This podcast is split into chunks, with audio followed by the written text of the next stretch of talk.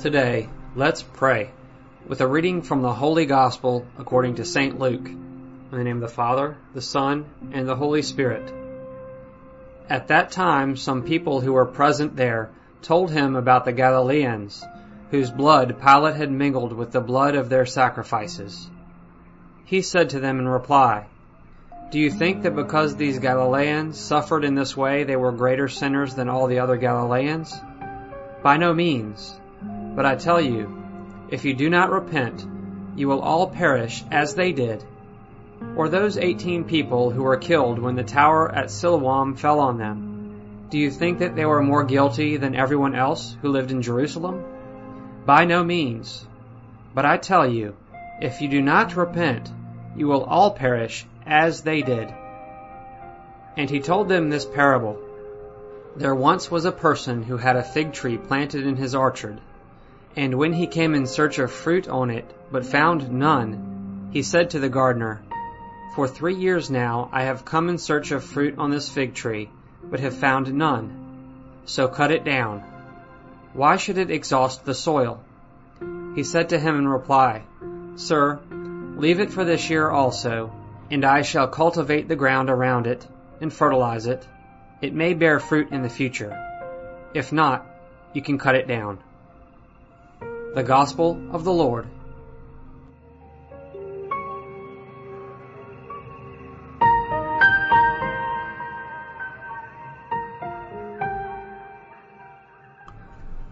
What a wonderful week we had. How wonderful it is to delve deeper into Jesus' words about constant prayer, about that basic need, and about discouragement. How much it's helped me record these audios. I must admit, I forget about the topic of prayer from time to time.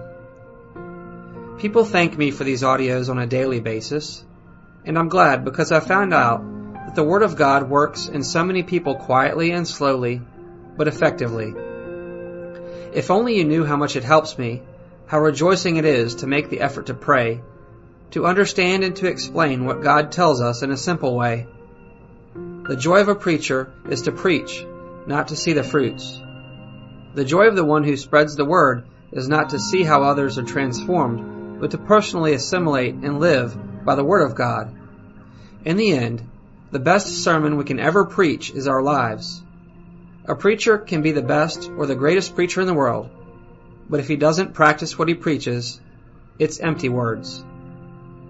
A preacher, a priest, a servant of God, within the church or out there, can get discouraged many times. He can also lose patience, and like the owner of the fig tree, he may be willing to cut it down since he finds no fruit.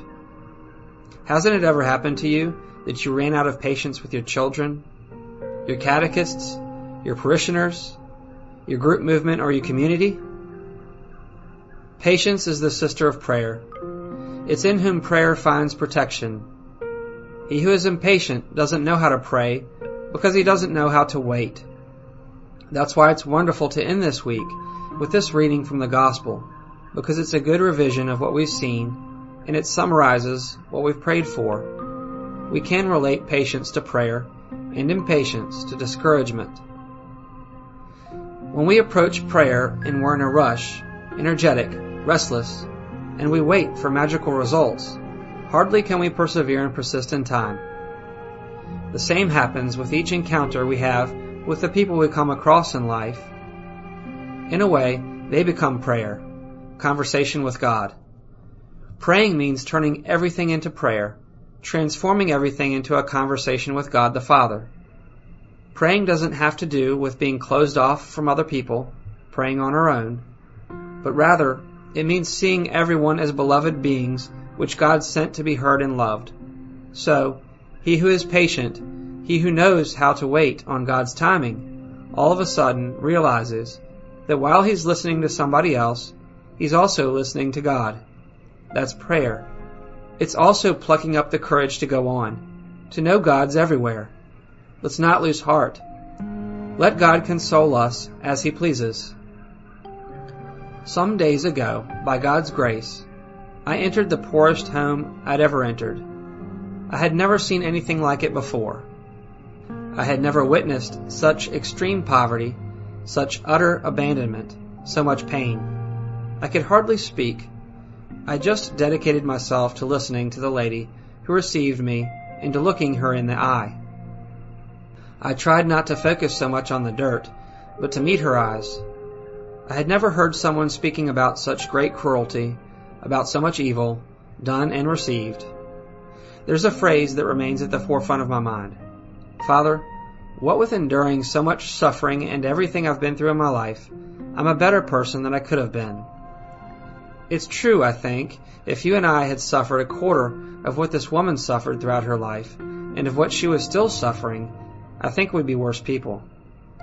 How patient God is. How good God is, who waits for us and cultivates the ground which is our heart, so that we can bear fruit one day. Let's not quit praying. Never. Let's not get discouraged. There's still a long way ahead of us. May we have a good day, and may the blessing of our merciful God, the Father, the Son, and the Holy Spirit descend upon our hearts and remain with us forever.